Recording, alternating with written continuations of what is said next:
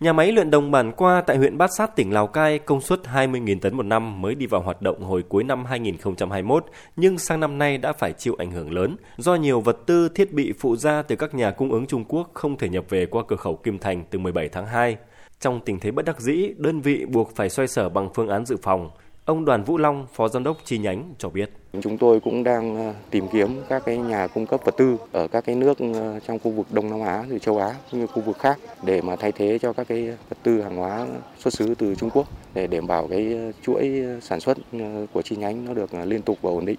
Trong tình cảnh tương tự, công ty hóa chất Đức Giang Lào Cai trong khu công nghiệp Tàng Lỏng cũng phải chuyển hướng tìm kiếm các sản phẩm than cốc, điện cực, axit, động cơ, máy bơm, thiết bị phụ trợ từ các nhà cung ứng khác như Thái Lan, Indonesia, bởi cửa khẩu Lào Cai ở vị trí thuận lợi nhất lại dừng hoạt động. Phải nhập các loại hàng hóa này từ Trung Quốc bằng đường biển sẽ bất tiện hơn nhiều. Bên cạnh đó, nguồn nguyên liệu apatit thiếu hụt cũng ảnh hưởng lớn tới việc sản xuất của doanh nghiệp này. Ông Đặng Tiến Đức, Phó Giám đốc công ty, cho biết. Hiện Viên Đức Giang đang tính toán các phương án nhập quặng từ phía nước ngoài để đáp ứng đủ cái nguồn thiếu hụt quặng trong nước. Công ty đã chủ động để cải tiến sản xuất để dùng các nguồn quặng nghèo hơn cho sản xuất, từ đó tiết kiệm được tài nguyên và cũng chủ động để sản xuất đạt công suất.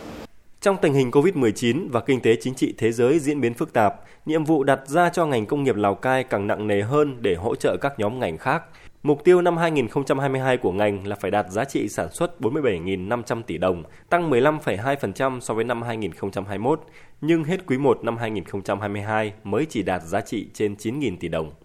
Theo đánh giá, ngành công nghiệp của Lào Cai tập trung lớn nhất vào khai khoáng, chế biến sản phẩm từ quặng đồng, sắt, apatit, nhưng trước mắt hệ thống các nhà máy trong lĩnh vực này mới đang chỉ duy trì được khoảng 60% công suất. Hiện cơ quan chức năng địa phương cũng đang tập trung tháo gỡ khó khăn cho các nhà máy, công ty, nhất là trong lĩnh vực khai khoáng nhằm đạt kế hoạch đề ra. Ông Cao Bá Quý, Phó trưởng ban quản lý khu kinh tế tỉnh Lào Cai nói yêu cầu các đơn vị nhanh chóng tháo gỡ để chuẩn hóa được các cái giấy phép khai thác theo quy định, thực hiện nhanh được công tác đền bù giải phóng mặt bằng tại các khai trường mà những cái việc ấy nếu như thuận lợi được thì có thể sẽ đáp ứng trong ngắn hạn và trung hạn đối với lại các nhà máy sản xuất phân bón và hóa chất trong khu nghiệp Tàng Lỏng. Thế nhưng mà về dài hạn thì sẽ phải tiếp tục có những tháo gỡ sâu hơn ờ, từ phía trung ương để tiếp tục là mở rộng cái việc ờ, khai thác, thời lượng khai thác cũng như là cái khối lượng khai thác các ngành chức năng của Lào Cai cũng đang trao đổi với phía Trung Quốc để tìm hướng tháo gỡ mở lại hoạt động thông quan qua cửa khẩu đường bộ, thúc đẩy các dự án đang trong quá trình hoàn thiện để sớm đi vào sản xuất, tạo ra giá trị, đồng thời thu hút đầu tư dự án mới.